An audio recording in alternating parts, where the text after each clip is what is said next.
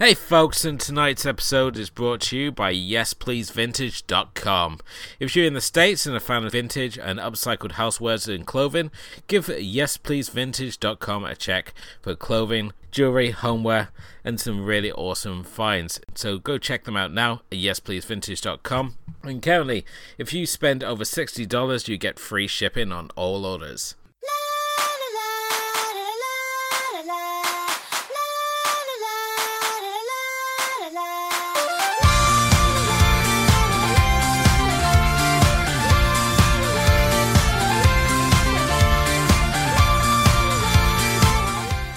Hello and welcome to episode 80 of the Asian Cinema Film Club. I'm your host as always, Edward Jones, and joining me, of course, is my co-host, uh, the Professor, Mr. Stephen Palmer. Hello there. Tonight we look at The Insect Woman from 1963, uh, picked from Stephen, which we will obviously talk about in a minute. But of course, it's time to ask what you've been watching. And Stephen, since the last episode, we've officially now wrapped up Anthony Wong month. You can go back and check out all the recaps of that wonderful month that was uh, Anthony Wong month. Seeing some weird and wonderful cinema uh, over the uh, course of the month as we scratched off 31 titles from Anthony Wong's extensive filmography. Uh, reaching some fun conclusions about his uh, his work, which you can obviously uh, check out on those recaps. But what has been holding your interest, if anything? Well, um, obviously you've watched 31 films starring Anthony Wong, and I watched about 15 of them just to make sure that I could keep up with you in the episode. So a lot of it's been that. I did, however, catch on Amazon Prime a Stephen Chow film I hadn't seen before, with the um, just got to be careful how I say this, the 60 million dollar man. So he's 10 times more than uh, Steve Austin. I'd say it's a pretty minor Stephen Chow film. It's from our old mate Wong Jing. It's lowest common denominator stuff. It's it's from before that era where Chow becomes an auteur. So you know it, it's before uh, I don't know God of Cookery, King okay. of Comedy, those kind yeah. of things. There's a whole load of films which basically you know Wong like I said in the last Anthony Wong episode, we talked a bit about Wong Jing, and Wong Jing's got his flaws, but one of the things he has done is is he has really boosted the career of Stephen Chow. Um, you know, from all, all for the winner, the sort of spin off of uh, God of Gamblers onwards. You know, Wong Jing certainly gave Stephen Chow, um, you know, his career really. Uh, it's a nonsense comedy about a rich boy who ends up in an accident and has his every part of his body, I think, apart from his eyeballs, replaced, and it's yeah, he, he oh, and his penis is not replaced; it's replaced by a hose with a shower head. Um, nice. There's a lot of visual jokes, but basically, he has the ability to turn into things, but they are stupid things. It's got a I still can't get over that description. Then, yeah, you, you need to see this. It's like I say, it's on Amazon Prime. Um, it does do one of the remarkable things. There's a trope that we see a lot in cinema in general, but it's definitely in Asian cinema. You know the one where a phenomenally beautiful woman we're meant to believe that she's nerdy and unattractive, and later on she'll become gorgeous again, and it never works, right? But it actually does quite a good job. So Gigi Leung who's like at this time, I think it's one of her first roles, um, who who's this amazing willowy model actress who couldn't act, but in this, she actually looks nerdy and unattractive in the first act. They actually managed to pull it off. It's it's amazing. There is a bit of your classic Wong Jing that's leer a bit on ladies' bottoms and things like that going on, but that's you know we we make except um, you know we make exceptions for that because of the time, because of the culture, but just be aware it's there. Um, it's got Ng Man-tat in, so it's one of those ones where Stephen Chow and Ng Man-tat are playing off each other. It's it's just really fun. It's got some lovely pop culture references. Um, if you like Pulp Fiction, you'll recognise a whole sequence. Um, but there's there's you know it's it's there are a ton of films that he made at this time that are like this. It's just nonsense, knockabout comedy with lots of pulp um, not, not not lots of Pulp Fiction. This one does, with lots of pop culture references. Um, perfectly watchable, and this one actually is set in Hawaii, so it's you see some different backgrounds than we're used to. It's not all set in the streets of Hong Kong. It's it's fun. It's minor, but it's fun. You know, it's a solid sort of six out of ten. Um, and so if you if you want a, a, deeper dive into sort of Stephen Chow films and you've you've done Kung Fu Hustle and the Shaolin Soccer and King of Comedy and all that, um, it's one of the few of his films that's available free to well I know Prime isn't really free to air but it might as well be. Um, it's so ubiquitous. It, it's it's it's one worth finding. I'd, I'd, I'd, recommend it but I'm not bringing it I wouldn't bring it to the show what about yourself mate? Has it just been I'm, Walter Wall Wong? Well it, it was really wasn't it? Uh, so everything I've watched afterwards has been pretty much non Asian cinema. I think it's I obviously uh, caught up a few bits and pieces that I've uh, had on the back burner. Um, but uh, there's a show that has recently come on to Netflix called Old Enough, which is from Japan. I want to say, in which oh, it's, um, it's it's a very Japan. It, yeah, it's a Japanese TV show. You can tell from all the on-screen graphics and the and the and the and the uh, voiceover. yeah, yeah. Um, I've put this. Uh, I've shared this in a couple of our groups, just like seeing what everyone's reaction was. And apparently, I've overreacted to this. This isn't something to be worried about at all. But the concept of the show is that basically they send two year olds off to do tasks, mainly going to the supermarket to go and fetch items. And they film them as they stroll down the street next to busy traffic and past the police and all these things that would be like cause of concern here in the UK. But in Japan, and certainly if we're going off the narration, it's the cause of much hilarity. Yeah, I mean the the thing I did like about this, I was a bit concerned. Could I stand watching it for an entire hour or something? But they're only ten minutes long. Yeah, they're really short. So so so, so they've they've split that up nicely. I mean, let's, let's I mean, when I was a kid, I did go to the shops on my own and stuff like that, and, and there was a bit of it as as a father. I didn't let my kids do fucking anything because society we've just sort of we've we sort of mollycoddled our kids and things like that. But I wasn't two.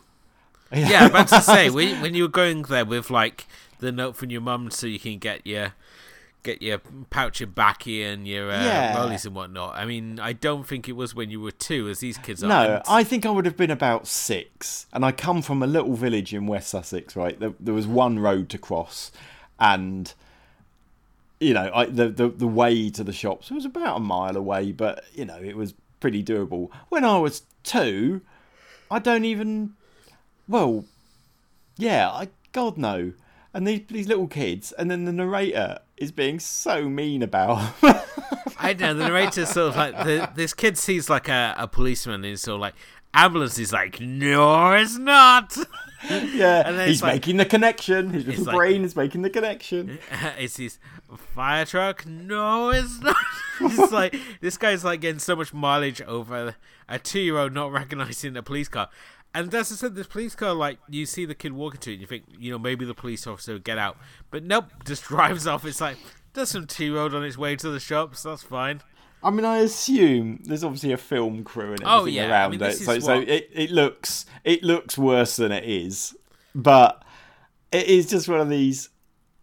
There are a lot of nutty Japanese game shows, and I'm guessing you know both you and I probably were brought up on Chris Tarrant having a laugh at endurance, and and and obviously, you know, we were we remember Takeshi's Castle and um, oh yeah, the the um... Ninja Warrior and things like that that that have come over here. The wackier side. Well, what we thought was the wackier side turns out no, it's yeah, worse than we ever thought. Every time I like raise a criticism about it, I'm just told constantly like how the film crew like constantly in the air and stuff. Like like somehow all the people I talked about somehow got like some investment in the show because they seem really keen to defend where this film crew are. But we have these long faraway shots with like they're on a roof or something, and the film of this child is like you cannot see anyone from the film production anywhere near it, and they're like two walking next to a busy road. I think there's one where he's got like a flag to stop the traffic.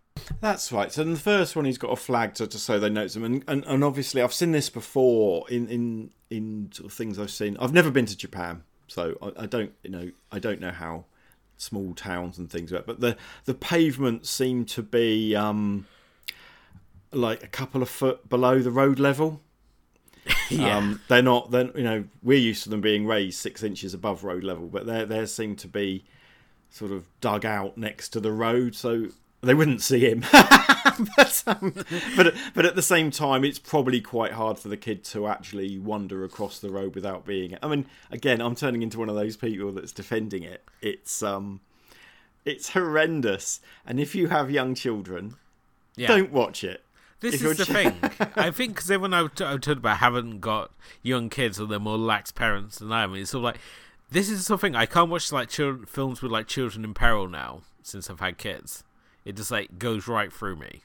And to see like again, this is pretty much the same thing. It's just like these kids out on their own. It's sort of like I'd be horrified if it was my kids. I would know I wouldn't trust my kids to go and do this for a start. That's that's right. Um, They've just gone past that age where we worry about their every bowel movement, and now they're and now and now they're walking around on their own. Oh my god, we didn't let them out of our fucking sight. Till But, um, my, I didn't let my kids out of my sight till they were seventeen.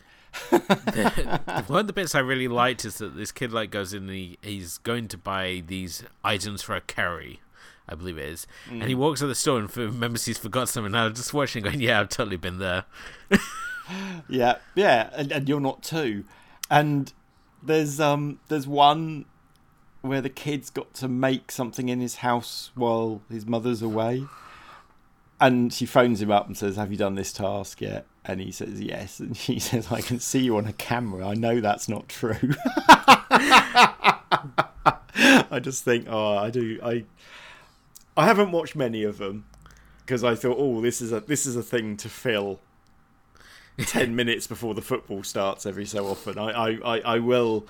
I'll go through them because it's it's quite nice that it's bite sized. If it was a half hour long, Oh yeah, I probably I wouldn't have think- watched it. I just happened to tune into it because it was like randomly came up with a preview. Mm. Like when you go into Netflix, this was the preview they were running, and there's uh, I think it's again, I think it's the first one because it's what sort of stuck with me, and they're like getting flowers for Grandma's shrine as they're dragging them along the floor. It's like yeah, that's it's, nice. It's mean, but it's Japanese game shows, the ones that I've seen, and Korean ones as well. Have you ever seen Running Man, the famous Korean game show? I haven't. It's no. sort of Korea, it, it's sort of gate part game show, part prank show, part variety show, but all these things seem to be full of people finding things ridiculously hilarious that maybe aren't, and a lot of screeching and screaming by adult males, um, uh, sort of pointing out the obvious and telling you what's funny, and it's kind of in that, but it's because these are little bite-sized things, and it's not. It's cruel, but it's not cruel in a mean way. It's just what the fuck are you doing? and it would never fly. It's the sort of thing we might have done as part of what was that show? Game for a Laugh. I don't know if you remember Game for a Laugh, where Jeremy Beadle got famous, and Henry Kelly and Matthew Kelly and Lorraine, whatever. It, No, I just remember you bet. Yes. Um, So so it's before you bet, and it would have been the sort of stunt they would. Basically, they were ripping off Candid Camera, yeah. But it, it it's a feels a bit like one of those sort of stunt shows. But it's it's fine. It's ten minutes. Go, go and watch one for eleven minutes and see. Draw your own conclusions. But if you have a two or three year old child, probably don't. I just can't help but think that with these sort of bizarre Japanese shows being like added to Netflix now, now they've run out of like K dramas and things to add on there for the minute. That we're going to start seeing some really bizarre Japanese programming if we if we support this. That we encourage them, so we may see Yeah. things like Mini Skirt Patrol, which is probably still the most bizarrest thing I've ever seen, where you've got these four um, four idol type girls who are in like police uniforms with miniskirts, hence the title. But from what I gather from the game show um, elements, they had these four salarymen who are going around in white underwear that they've got to make as dirty as possible. This is the best bit. And one guy tries to like go underneath a car and rub it on like an exhaust pipe, only to burn his ass and then sit in a, like a a freaking puddle to like cool himself off before they then have to go and wash said underwear to see which one can is left with the biggest stained underwear. There's two things which come to mind. One is how staged are these things? because Japanese society just isn't like that. It, it's They seem so, to relish in people their being made miserable from what we've seen. They they do, but I do wonder if a lot of it's staged and not quite as realistic. And also, I wonder, are these shows actually mainstream shows, or are they on some fuck, you know, the equivalent of Dave or something, or worse? And and actually, only like 500 people really watch it, and it's the international audience that it's really being made for. I Well, don't know. I don't. We know, had that whole discussion, like, uh, well, way back now about Takeshi's Castle, the game show where we've seen two Mm. people actually win it, and they get a gift voucher. For like the, I think only Knightmare has a has a prize that naff. Yeah, well, yeah, I told you, didn't I, about the guy that who made. I think four people have won it, or two, a very Hmm. tiny number of people. And he, it was like this American guy, and he sort of he made it his task to find the actual winners of Takeshi's Castle. and he did find them, and you're right. Yeah, they they it's, it's this participation. You get it? to see, um, And Japan Takashi. is- Who is Well, you know they have have the big paper mache head of him who rides around in the um the battle tank at the end. Mm.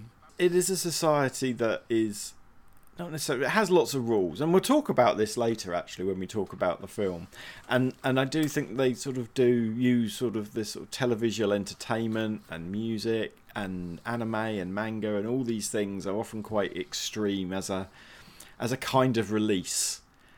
Um, and and but we, you know, just like you know, remember when we talk about that, that early anime that came across was the real fucking Yeah, it was yeah, it was stuff. a lot of like the violence and sci-fi and all the sort of male audience, which stuff. is a fraction. It's a fraction of actual anime output, and certainly of manga output and things like that. So, yeah, I don't know, but uh, you know what? It's it's entertaining enough, and if that's the, that's the funnest thing that came out of Japan this week, I reckon. Well, it's uh yeah, we, we've had we've had had some downs this uh, since the last episode. Uh, first off, we have to mourn the passing of Jimmy Wang Yu, legendary martial artist um, and star of One Armed Swordsman, One Armed Boxer, um, as well as one of my favorite movies, The Man from Hong Kong, Australia's only kung fu movie directed by Brian Trenchard Smith. And he was also in Dragon, wasn't he? Sort of replaying his one-armed, whatever, one of the one-armed characters. Yes, he was in Dragon. He played uh, Wu Ji. That's right. Yes. So yeah, he's a, you know, he's a Shaw Brothers era Hong Kong forward giant. I probably just want to put those words in a different order, but yeah, it's very sad. Um, I actually thought he'd already died myself, but lots of things happened. Somebody else died this week, and I thought they died years ago. So I can't remember who it was, but I was thinking, oh my god, they're still alive. Um, well, they weren't, but you know what I mean. They got an extra twenty years out of it.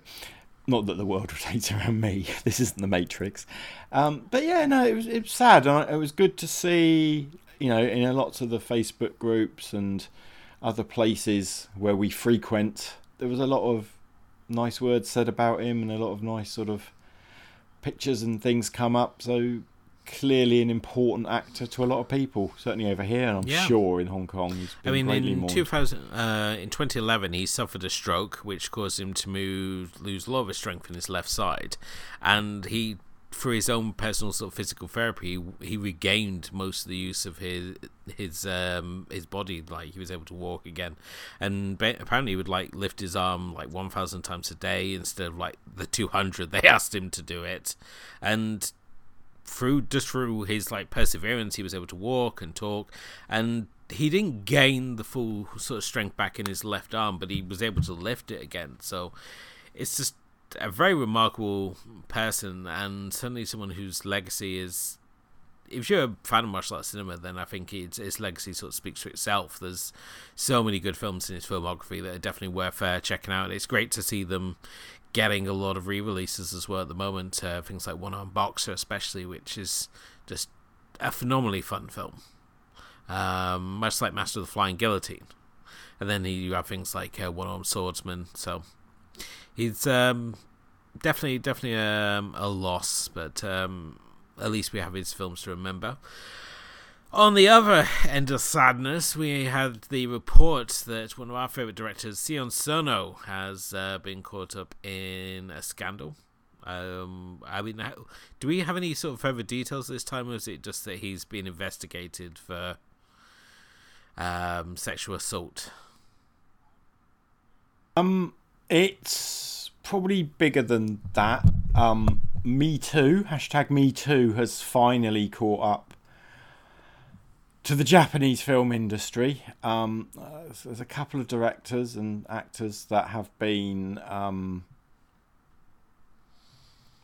um, outed. Should we? Say? I don't know. If that's the right word because that means something else altogether. We'll say outed. So um, for um, Sion Sono has been accused of basically offering female actresses roles in his films for sex.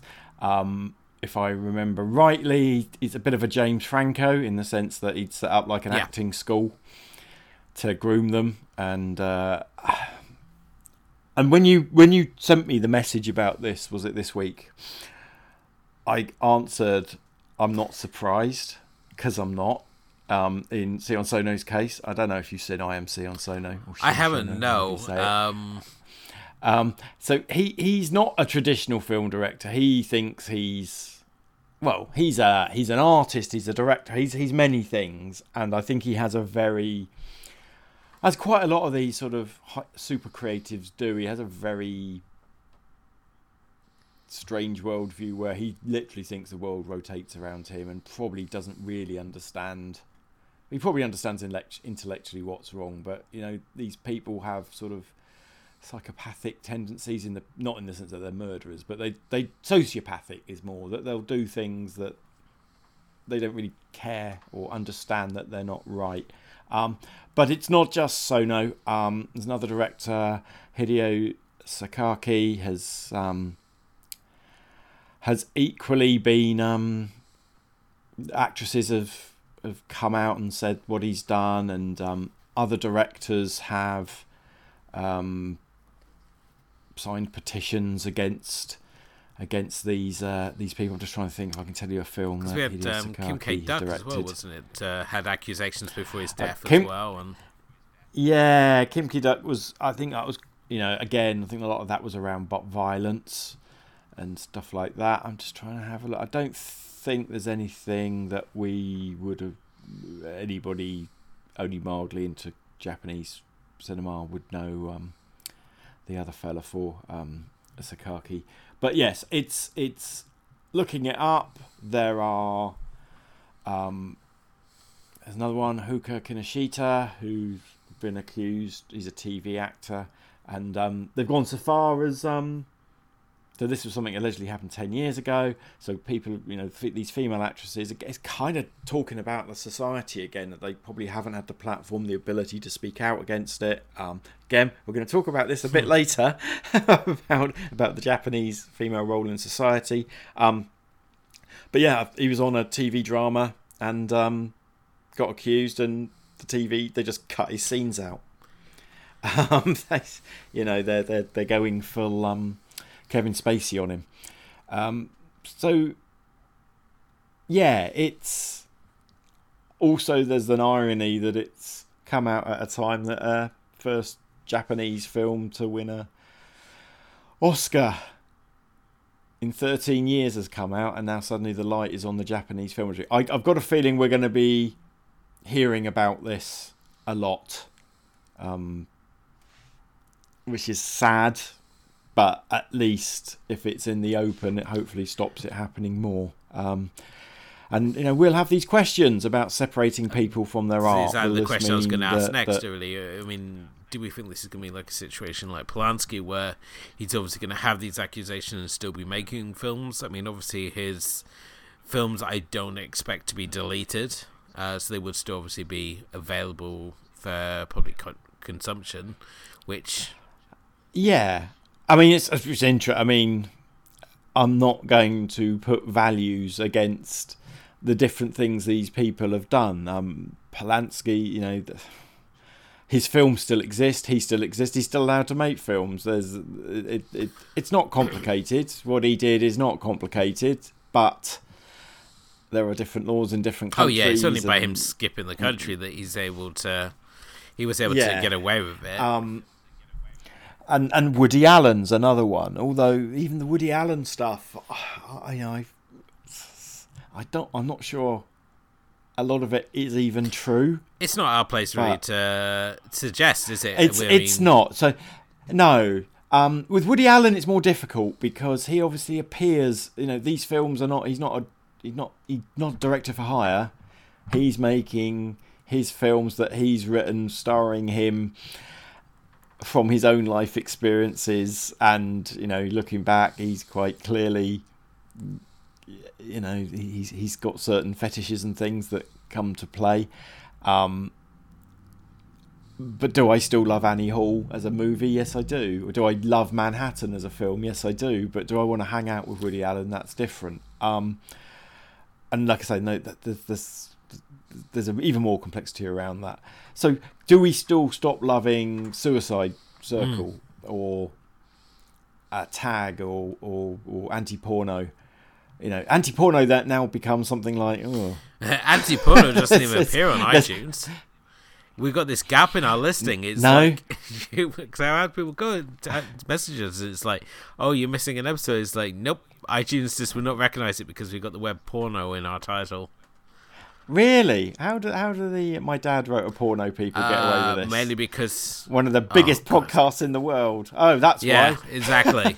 because we're an independent podcast, so we get like stood on constantly. Yeah. Uh, w- But you know, it, the, that's a film which is talking about a lot of things about Japanese women's place in society, and you know, I think I've mentioned before. I I, I have had this. The problem I've had with Sono is that sometimes his films act like they're criticizing something. So anti-porno and tag are the two that, that really bother me. That they they they appear to be criticizing women's place in society, but at the same time they're utterly full of fascistic shots and behaviour. And so is he? You know, the question is, is: is he using that as a critique, or is he using that because he's a hypocrite? And I think we're beginning to realise the latter might be true. However, the nothing nothing's been proven.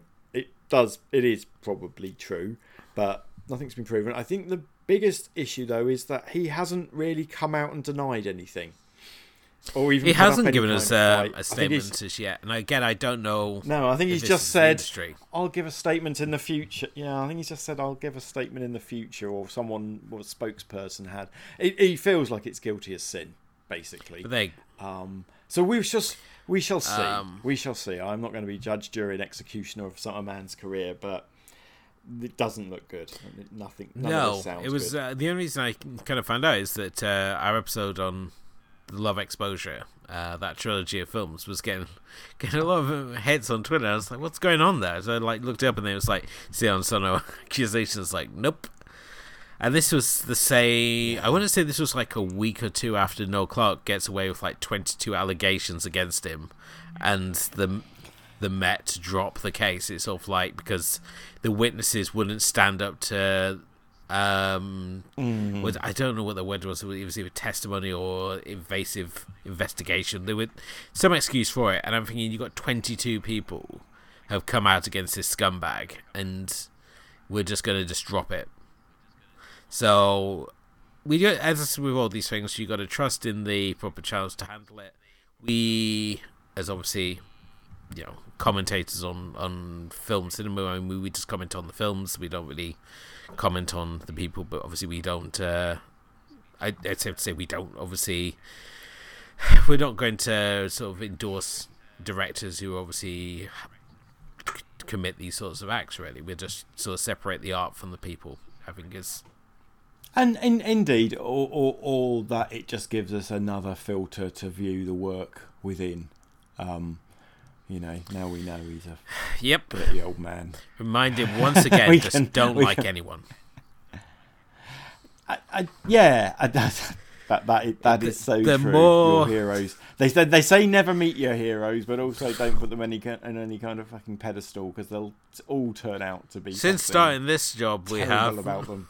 It's just like, it's like before we start this, it's all like, oh, Jackie Chan, he's like a, a fun guy. No, he's got a Kubrick like obsession to directing, and he's got his own.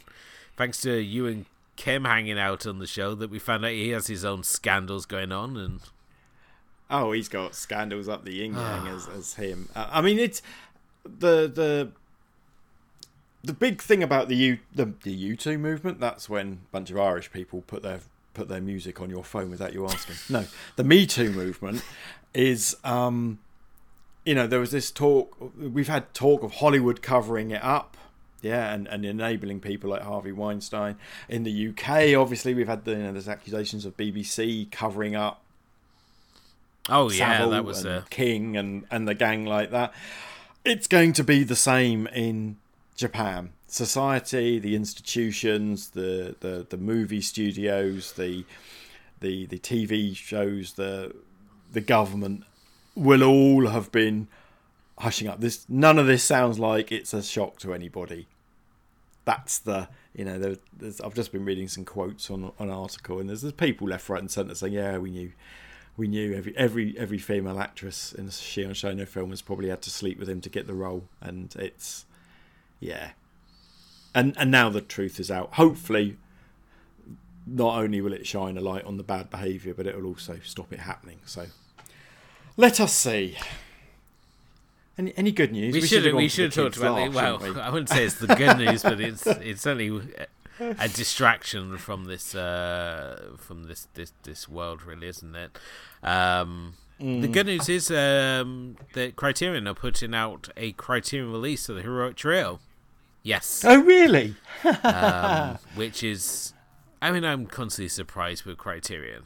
The, you think you got it worked out, and the fact that they put out every Wes Anderson movie, every Coen Brothers movie, and then they do something like Heroic Trio.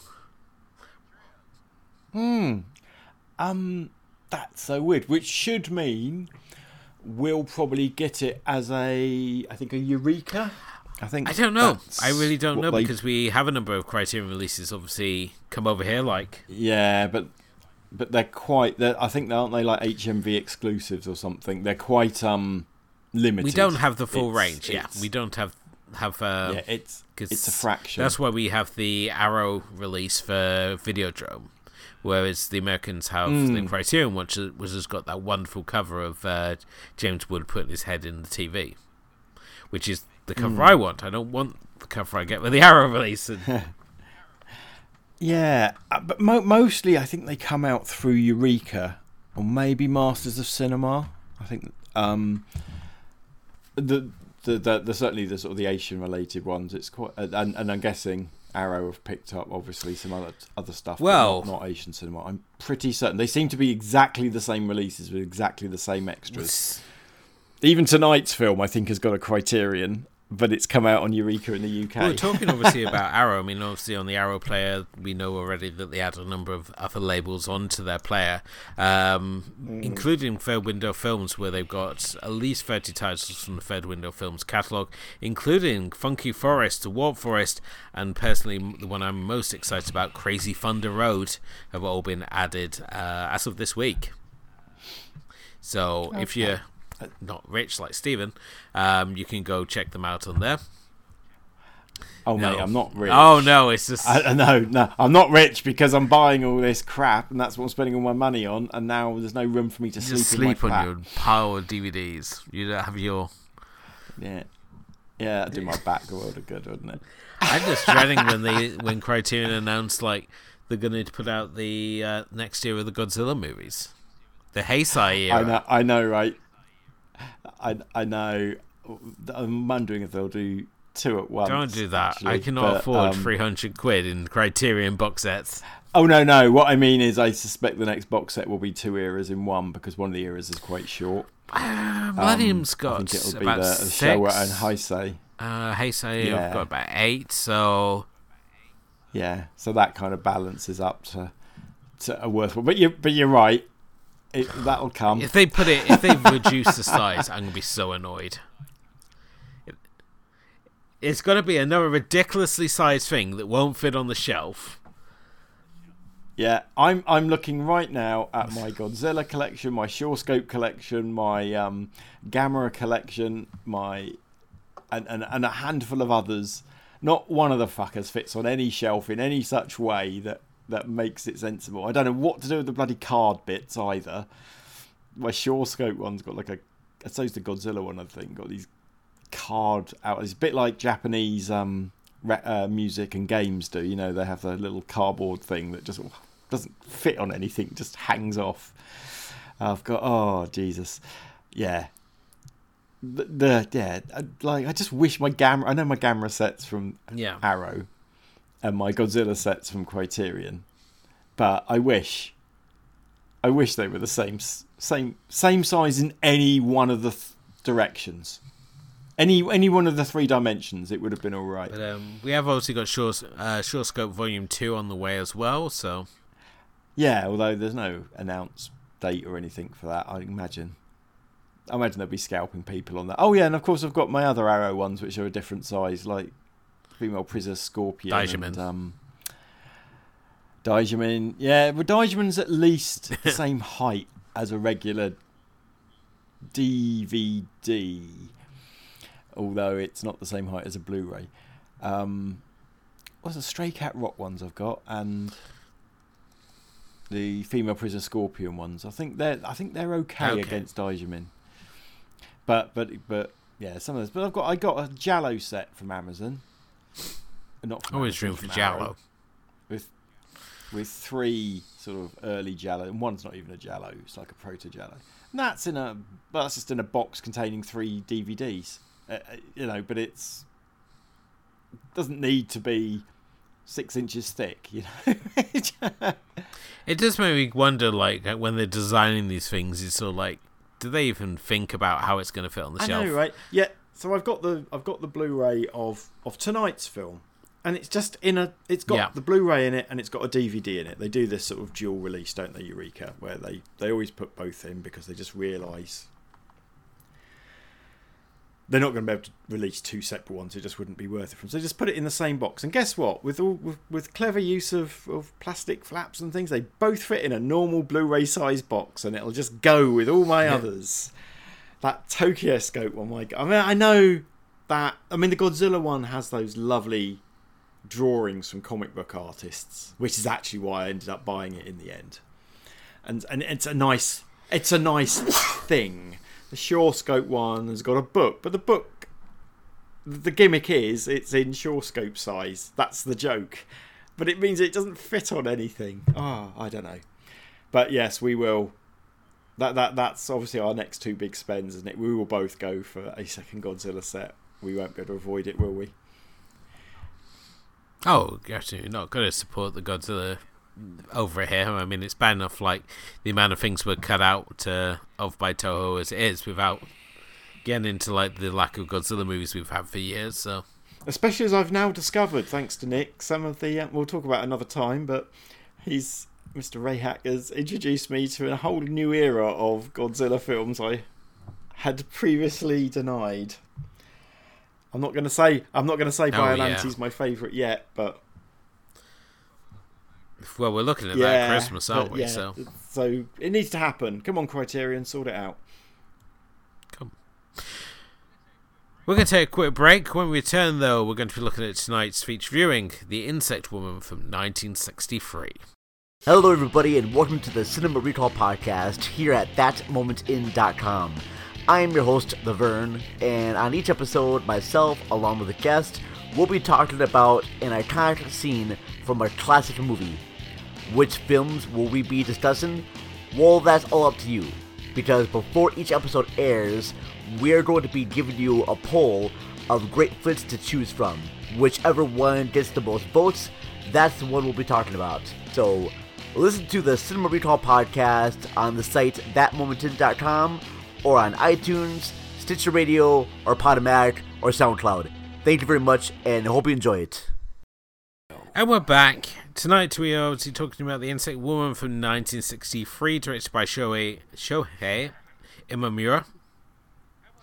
Um, as always for Japanese cinema, I will apologize in advance because I'm probably going to mess some names up.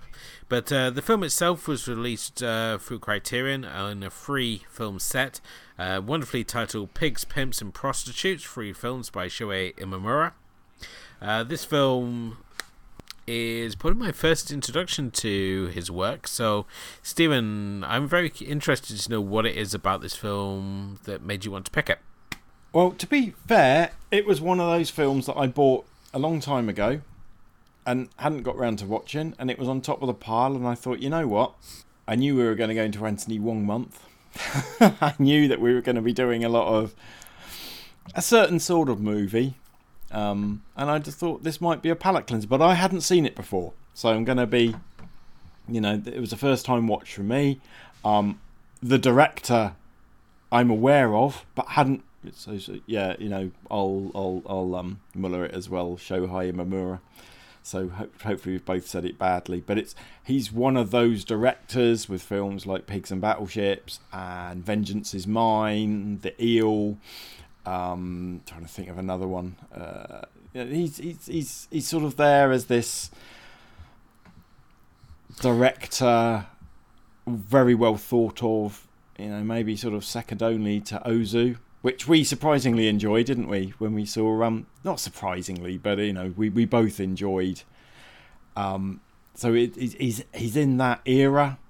Um, sometimes thought of as a almost an anti Ozu, whereas Ozu is very into the style and form and the control and what do they call it? Like everyone's sitting on tatami mats, you know. Um, the, the, the Imamura is is a bit more of a a free a freewheeling director, as we'll see in some of the things he does tonight. But at the same time, you know, they've got they've got very similar interests, and they're they're very interested in Japanese society and people's places in it. But they've probably got a different way of going about looking at it and a completely different worldview.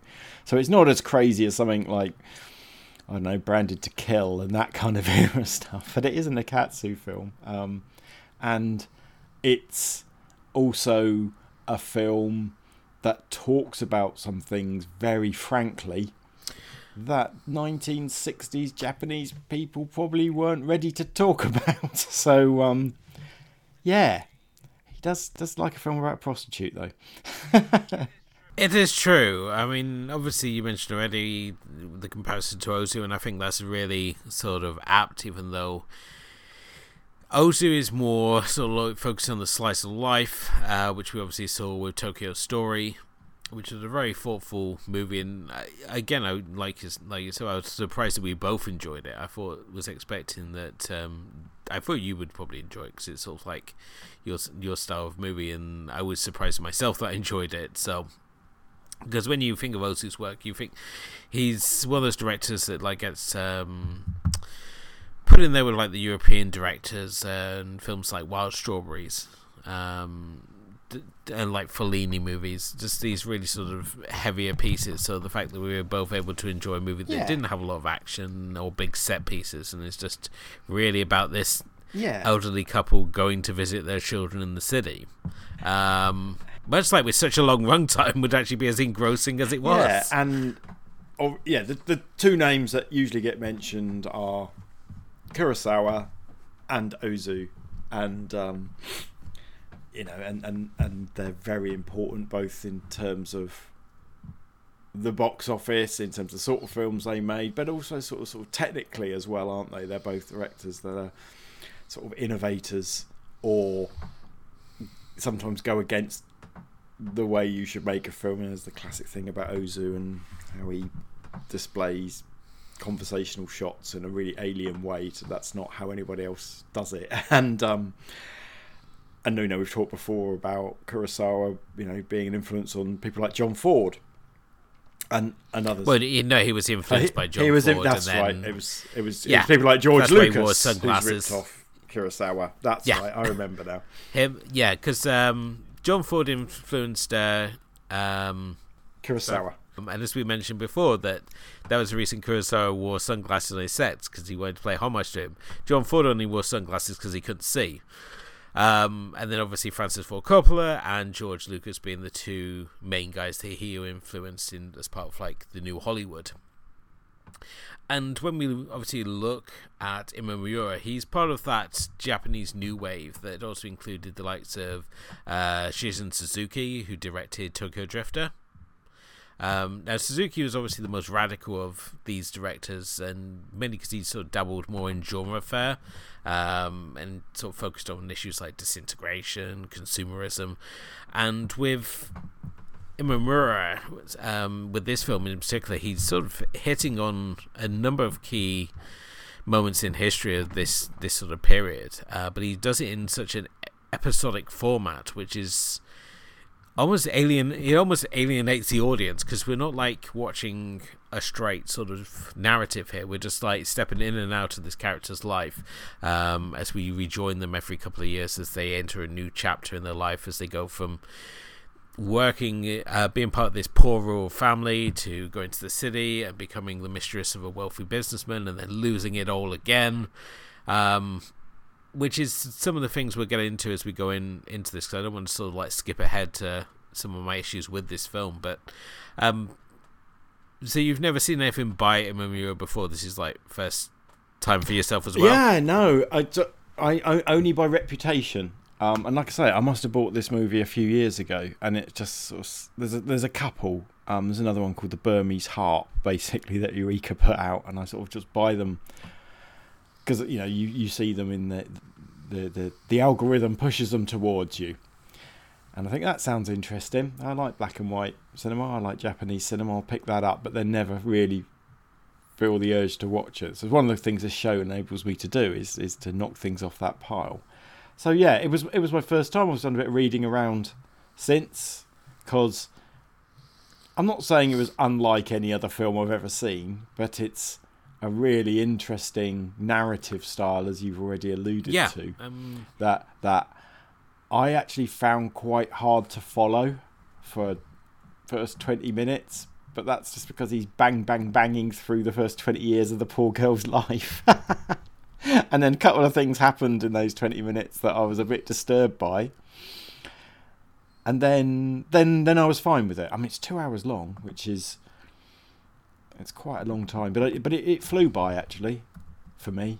But yes, we'll I don't know, let's just go through the movie and we'll get to the weird bits as we get to the weird bits. But I liked, you know, I liked it because it's it's it's obviously telling a history of Japan over a, over a sort of forty years.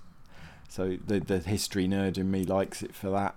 Um, obviously, it's it's also telling a sociological story as well. So I like it for that. But yeah, let's let's let's dive into it because there's stuff that needs to be talked about. Um, well, first off, uh, the film itself follows a young girl called Tomei, here played by uh, Sachiko Hidari, um, an actress and director in her own right. and who was pregnant while making this film. Hence why there's some weird yeah, the, the, they, there's a lot of covering up, but yes, apparently she was she wasn't very happy with the director. Just bringing it back to what we were talking about before, I think he made her do a lot of things she wasn't comfortable with. But yeah, she was she was pregnant during the making of it, so there's that. Not that you'd know, but there is that. Yeah, so yeah, we meet young Tomei, don't we? Um, being born to the Yeah, as a as a review I saw put it to the office tr- to to the village tramp. They they didn't mean a tramp like a homeless man. They meant slut. Is what they were basically saying, and we're not even sure if the man who says he's her father is her father. it's yeah, it's safe to say that 1918 in Japan, especially in the countryside, isn't a fun place to give birth. As you're basically left to get on with it and hope that some elderly woman will know what she's doing. Yeah, I mean it's you mentioned so. I talked about this like for forty years. No, this is this is a film set in the middle years of the twentieth century, and it is quite. We forget just how rural, and I'm not going to say backwards because that's not the right word, but how basic a lot of Japanese society was even in the 1920s. It's um In fact, even in the 1960s, when they go back to the village, you see not a lot has changed. But yes, we think of Japan, people of our generation think of Japan as the home of electronics and technological advances and cars and things like that. But actually, 1920s Japan was very, you know, outside of the big cities, incredibly rural, incredibly, I don't want to say backward, but you know what I mean. And yeah, I, I'm surprised anyone's last. But yes, poor old Tomei gets born. Um, dubious who her father is. It is. It's sort of like she's yeah, she's basically born not knowing who her, her who her father is, and she's sent out to work in work in the uh, in the countryside, and then soon she ends up uh, working as a factory where she gets her first sort of like groundings of power in this story, and she uh, becomes a union leader. And she's at the same time she's having an affair with a foreman, which also becomes a reoccurring theme in her life of her being involved in men in various positions of power. And at the same, she's there rallying up the workers, and then she ends up getting fired for various political reasons, and decides that she's gonna head to the city. She dumps her daughter, who has again her daughter is a do we dare we to say that it was a product of rape? Because basically, the the guy that we assume knocks her up is a soldier heading off to war, and that he justifies him taking advantage of her is the fact that he's going off to war. So he has this is his right to to uh, to. But he is he's her husband, though, isn't he? Oh no, no, no, he's, he's not because she's still a young girl at this point. That's right. Yes. Um, yes, I think we do. I think we do. It, this wasn't dessert, and oh my god, there's this matter of fact stuff going on where there's this. I don't know if it's her grandmother or just a village elder. I'm uh, not quite sure the relationship. Some of the characters now she gives birth to this child, and they say, "Well, shall we kill it or keep it?" It's really that cold, isn't it? After the the magic of giving birth, it's shall we and I think I think the thought is they were going to kill it, which leads me to what you're saying about this is not a child out of born out of love, of course. Um, but but but Tomei says no, no, I want to keep her. But yes, he dumps her on um, her father, who basically well the the man the man who who has has acted as her father over the years, although he's I don't think he's her father. I think he's um I think he's the village idiot and he's just been conned into it. But he's had an interesting relationship with Tomei. That's, you know, oh, I'm trying to breastfeed my child. I can't get the milk out. Dad, come over here and, and clear my milk ducts. Oh, God, it's. he does it again on again, his bloody deathbed as well. Again, what I don't know is, right, if that's just a normal thing that people used to do. I, I don't know in my closeted Catholic Western world, we stop doing stuff like that because it's weird. But that was the reason outside, why. outside in other societies, in other cultures, that's just a perfectly natural thing. It's not a sexual thing; it's just a practical thing. Yeah. But I don't know. I've never seen this before outside of Visitor Q, right? just don't know. It was weird, and it was even fucking weirder when they did it on his deathbed. But we've we've shot ahead forty years. But yes, um, she has a very interesting relationship with men, and I'm going to, you know, and when I say interesting, I mean bad. From her father through to her husband, through to the guy that, you know, like you said, was going off to war and raped her, through to married man that she was having an affair with at the factory. Yeah, who also dumps to... her because she's too rolled up. She's too yeah. political for him. Then... Damn this empowered woman. it's so like Yeah. And again, this is this is Tomei's story is the story of Japan. Yeah. So as she progresses through this, Japan is also growing up. It's industrializing. It's it's um it's suffering its own things. We see little newsreel clips, or she interacts with events of the day on occasion, or we hear things from her diary. But yeah, she she's meant to embody this, sort. she's a spirit of the age, a zeitgeist, isn't she? And and she embodies Japan, but she also embodies the women's lot in Japan. She is always a second class bloody citizen, whichever relationships is in, whatever, whatever career she has. Um, however empowered she might get, either as a union boss or later on as a madam of a brothel, she's always going to get knocked down, and usually by men. Or her own daughter. yeah, but, um, yeah, so next next career move is that uh, she leaves the factory and goes to work in the city, where she gets a job working in a brothel. No, no, she's a maid next. Yeah, she's the starts off as a clean lady in the brothel. No, no, no, she's a maid for the girl with the American boyfriend okay. and the and the child, um, which ends in the horrific moment of the film for me. More horrific than a man sucking his daughter's breasts or sucking pus out of her inner thigh.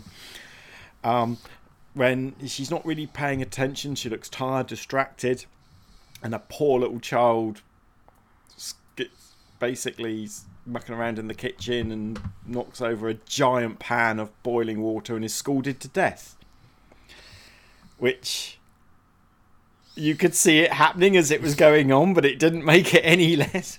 like, no, no, and they do it, and she dies, which leads her to them uh, in her grieving she joins a cult where she meets the madam. Well, she meets the owner of an inn who is also running Call Girls on the side. And I had to do some reading up about this. My search history, mate, is going to look very dodgy. If if if I die tonight, and and people ask what was he searching, why was he searching these sites, you have to publish this right. episode.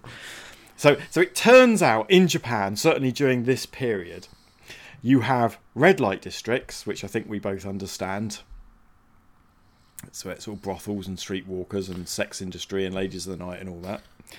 And these are called white light districts, which are basically travel lodges that also happen to have sort of women that will sell themselves for sex in bars, but it's not as there's no pimps and things going on. It, it's it's just there's there's some kind of differentiation, and and a later Imamura film does this in a documentary style and talks about so so yeah she meets this woman who's running we'll call it a brothel but it's not no i mean the main she she deals with government officials and, and older men so it's a higher mm. class of clientele that they work with and that she's not being forced to sleep with anyone but she's basically told that by doing so she can make more money.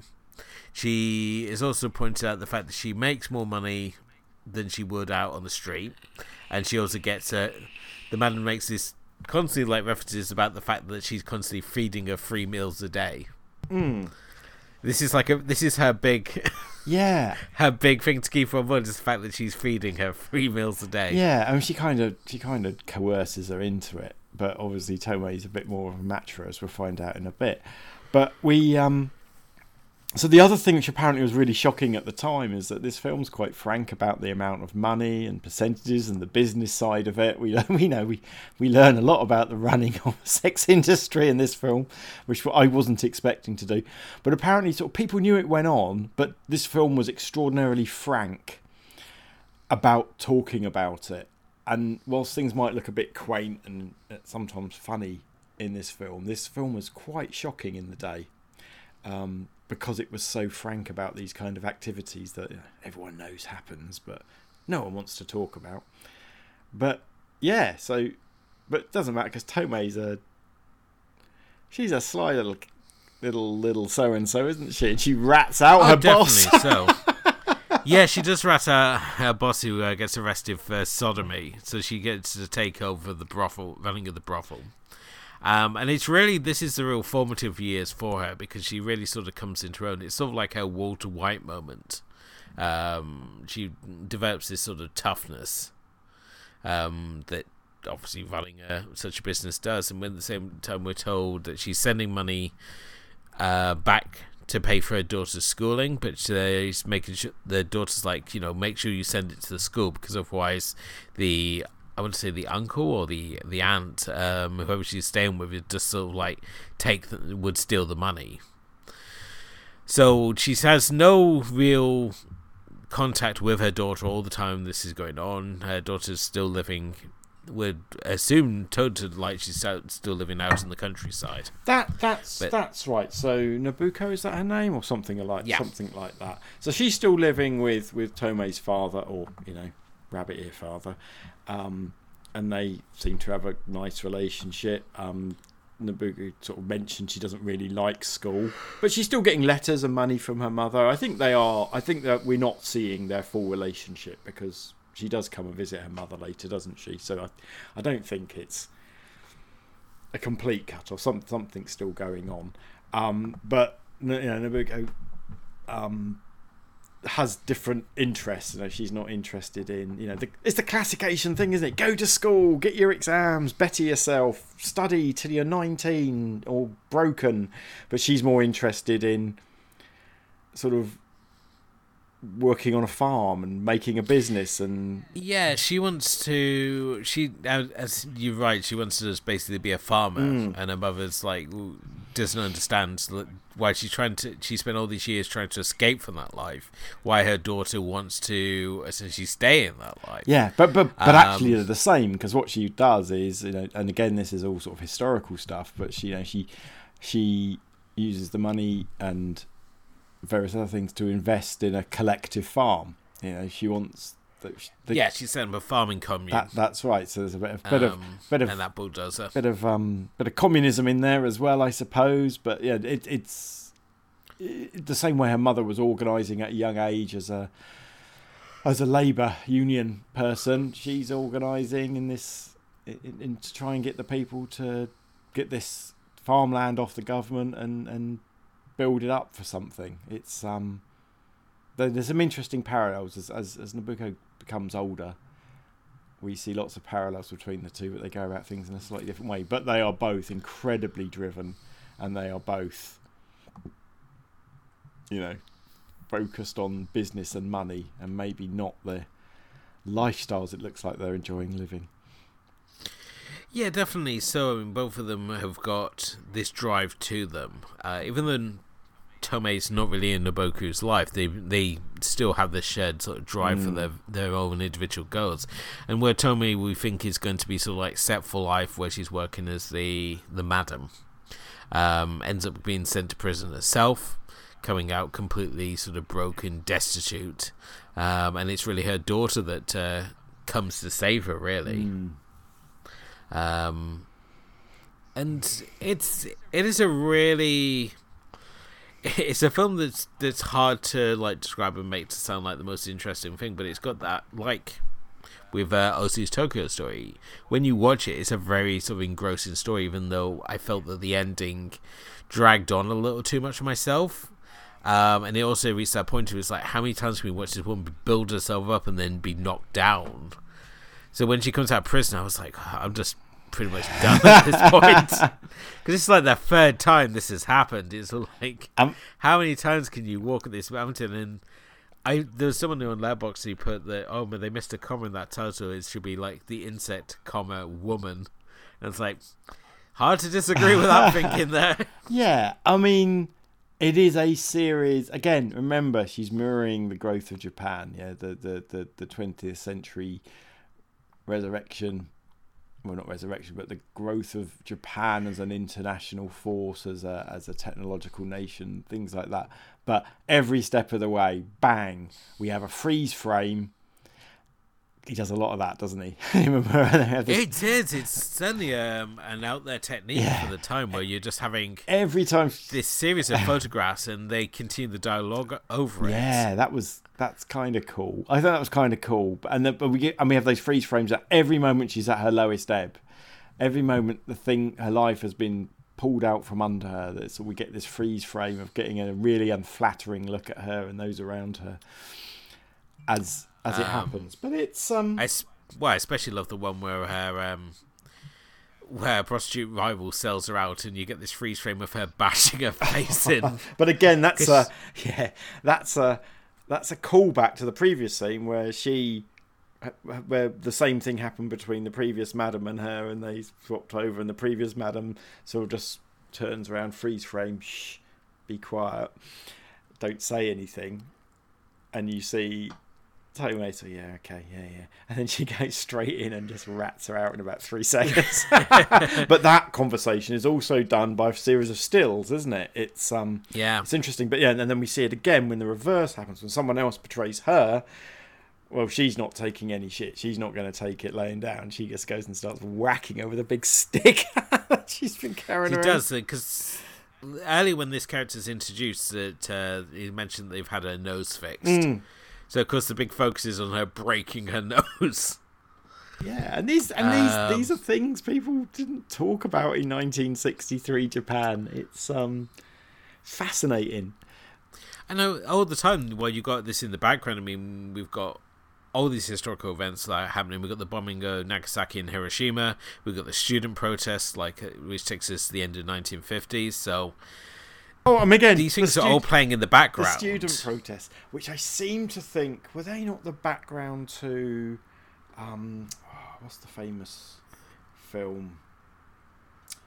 Bum, bum, bum, ba, bum, bum. Norwegian Wood, isn't it? That's set during those period, isn't it? Of yes, those- of it is. and we get things like um, the sort of various agreements between America and Japan going on.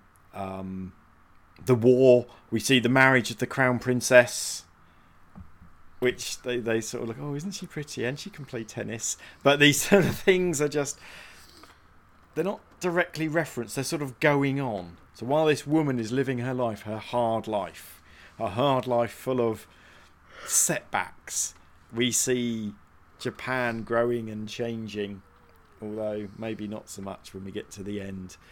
But it's not um it's not like Forrest Gump where she's playing this role inside every event due to history or Zelig or anything Well, like that. It's You know why? It's not. It's because she's uh, she's not just conforming to the system, which Forrest does. Yeah. She, we're basically watching Jenny's story. Yeah, and as a woman's story, a sad story of, of a woman in a in a matriarchal society who, even even when it looks like she's succeeding, even when she seems to be the head of this. Well, I'm not going to call it a brothel because that's absolutely what they're not doing. What she's saying is, we're not going to have a brothel anymore. What we're going to do is, you're all going to get proper fucking jobs in offices and stuff like that, but you will sell sex on the side.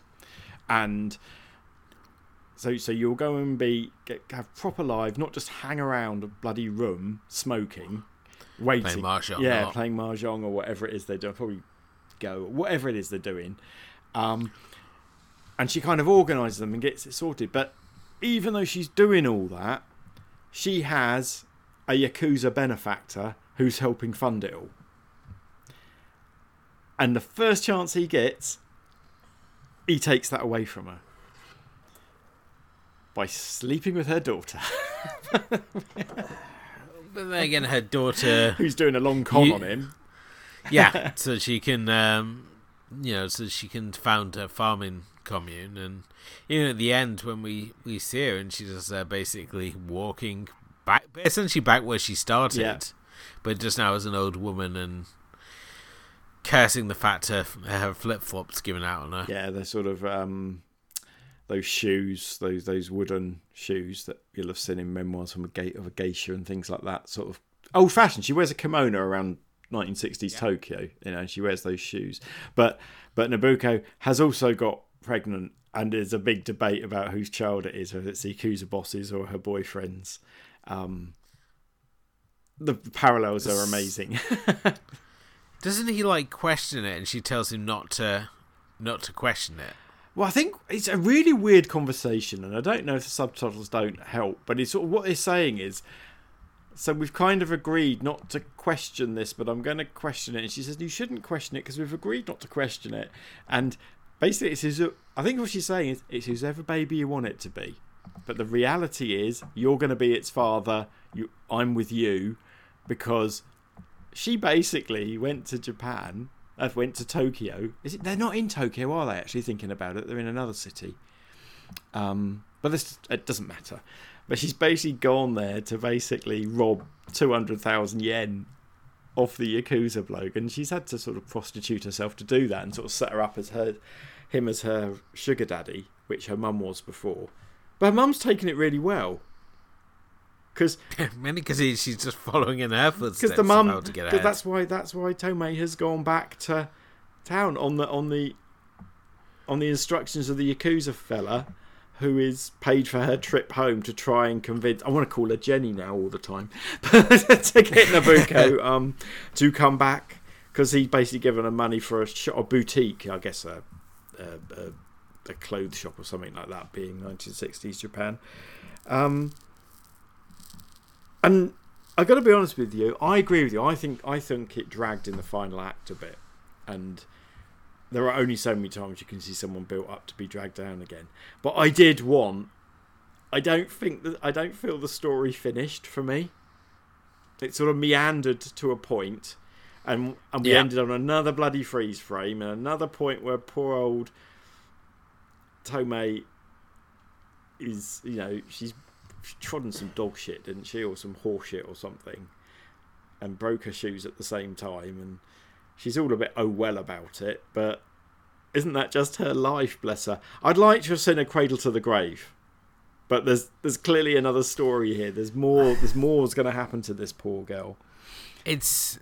well, I'm glad you were able to stick with it uh, that long. If you went to see it, see it past that, I was happy just watching a daughter driving a bulldozer, and then just calling it a day because this is a very pessimistic movie, but it sort of reflects the era of uh, not only the era it's made, but also the era it's set in as well. So, because this is post-war Japan, isn't it? So, Yeah, it's it's like I say, it's gone from agrarian Japan to wartime Japan to to a. I mean, there's there's there's some lovely scenes. You know, we, we see her in the grotty factories. We see her in the factories in wartime. We see her in the in the working the fields in the in her early days when she is basically given to another man for ten yen to pay Oh, off a yeah, 'cause debt it- of ten yen. Um, yeah, her um, her father's like, oh, he's like, I've got the ten yen, where she's like, she's like, yeah, I've got the ten thousand yen. Yeah, and money's to, like give you. money's money's a thing all the time. We always talking about numbers, and those numbers eh, as the film goes on, they go from ten yen, like you say, to ten thousand yen, and at the end, Jenny, not Jenny, Nobuko, has stolen has stolen um, either a hundred thousand or two hundred thousand yen. They talk about five point four million, you know, because Japan has become this developed nation at, and at a real pace and everything inflation has gone up and and yet there are also you know the, the village hasn't really changed. They go back when the father dies Tomei goes back and it doesn't feel any different. The same old women are still there. They're just somehow 30 years older but look exactly the same and they're still saying the same dirty little jokes as well. That that was kind of fascinating. You know, they're always saying little fanar fanar jokes about sex and getting pregnant and stuff like that. So yeah, I just I just I I really like this film, but I just think it was a bit too long and I would have liked a more definitive ending. For those of you who are obviously disappointed that the B movie title of the Insect Woman wasn't something like the Wasp Woman, When I when I mentioned it, I wondered. I wonder if you think Yeah, it's yeah. going to be a monster movie where this woman turns into the fly or something. I should I just know you too well to know that it wasn't going to be something like that. So, but no, it repeats the the title according to Letterboxd at least. It says it refers to the an insect repeating its mistakes as an infinite circle. Uh, Imamura with this metaphor introduces life of Tomei, who keeps trying to change her poor life.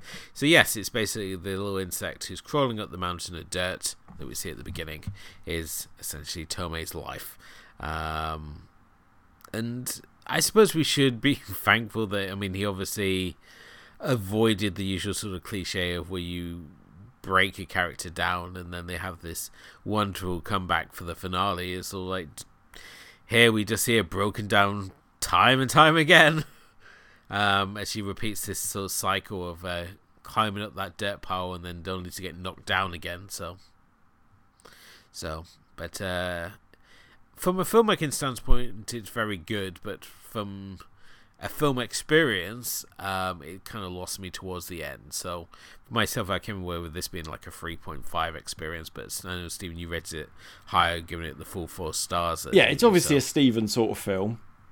Um, both because it's got historical and sociological aspects to it, both because it's got a kind of uh, you know a very interesting visual style, and also because it's pretty depressing. Like they they all they all they all sound like Stephen Stephen kind of things to me. Yeah, no, I I wasn't actually. I've got to be honest with you. I found the first twenty minutes really hard to follow. I couldn't work out what was going on, and and I did you know I, did a little bit of reading, and the old um, Tony Rayns writes because of course he does, but he writes a little thing which just helps break it down a bit. But it makes much more sense once you realise he doesn't always. Imamura doesn't always put date stamps when he says times move forward.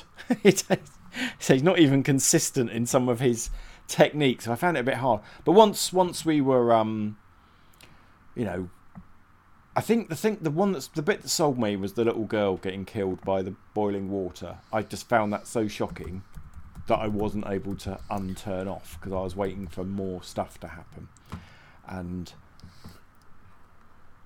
and yeah, maybe today some of it sounds a little quaint, but it was. I think this stuff was pretty shocking at the time, especially you know this is a guy that worked with Ozu, you know, and and, and was being really frank about. Guess what? Married men go off and have sex with women for money, and this is how much it is, and yeah, fascinating.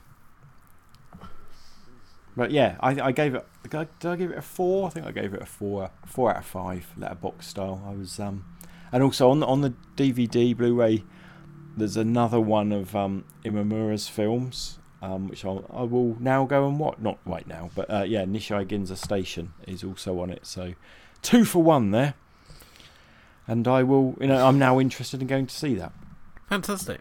Um, as always, if you uh, have any opinions on tonight's film, please do let us know. You can check in with us on uh, Facebook and Twitter and Instagram. Come say hi to us. Uh, we also have our blog, which is asiancinemafilmclub.wordpress.com, where we not only have our full archive episodes, we got our chapter by chapter breakdown of Battle Royale. We've got also really fun pieces of writing, such as the Dark Side of Asian Cinema, the Movie Vault, the Anime Vault. It's uh, all there for you to check out at your leisure. But it's uh, obviously my turn to tune to next. And obviously, Michelle Yeoh has a new movie out with A24, whose title I Can Never Get Right. Oh, I'm going so to I'm just going to leave that one alone. Everything, something, everything. yeah, it's not easy, is it? Everything, everywhere, at all at once. I'm excited because it not only has Michelle Yeoh, but it also has yeah. Jamie Lee and Curtis um, in it as well. It may even be a film that we can talk about because I believe it's got um, uh, Asian American directors. Um, I think it, I think it's a bit of an Asian American piece. Yep. It's got Daniel Kwan and Daniel Scheinert, um, who did Swiss Army Man. He's got a really interesting picture as well on, Letterbox. He looks like oh my god, they it's like both him and Daniel Kwan have like decided to copy the same look. Mm, yes. No, it it looks. I, I was watching a thing about it on on YouTube. The New York Times or something do this thing where they talk about anatomy of a scene and they talking about it. And yeah, it just looks fantastic. Anyway, so Michelle Yeoh. Yes, so Michelle Yeoh, the you know the icon of Hong Kong cinema that she is, directed a film. Well, sorry, she appeared in a film just before her retirement uh, in 1987, directed by David Chung, called Magnificent Warriors, and that is the film we're going to look at on next episode. Her IMDb is seriously bloody lacking in movies. She has done surprisingly little. I mean, she's done 70 yeah. films in total. No, I mean Michelle Yeoh has obviously been in a so many fantastic movies. I mean, she's had cross appeals. She obviously came over and did films on like the back of Tomorrow Never Dies, um, and has continued making films both in the East and the West, um, and still Mm. does her own She's stunts. in Far North by um the fella who directed Amy and Senna and Maradona. He's uh he's that's a really good film. It's got real Onibaba vibes and yeah, she she's she exists in multiple worlds, which is ironic comp- when you think of the latest movie.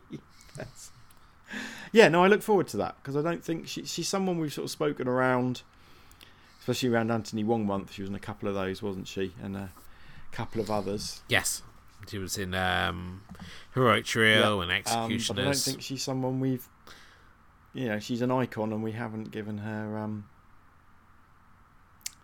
full credit yet. So I look forward to that, mate. So that's obviously coming up in our next episode. If you haven't done already, please do hit the like and subscribe button wherever you happen to be listening to us. Leave us a review. Let us know what you think of the show, as it all helps raise the profile of the show. But um, until next time, thank you for listening. Thank you to my co Pleasure Stephen. As always. And join us next time for Magnificent Warriors. Until then, good night. Hey!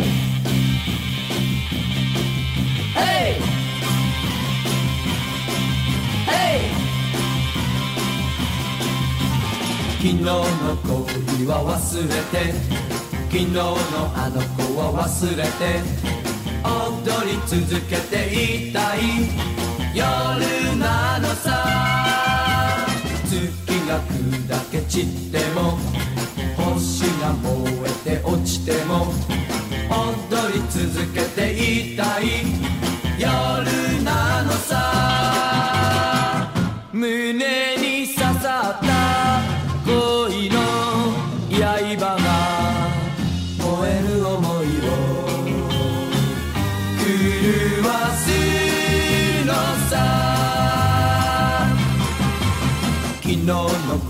恋は忘れて昨日のあの子は忘れて踊り続けていたい夜なのさ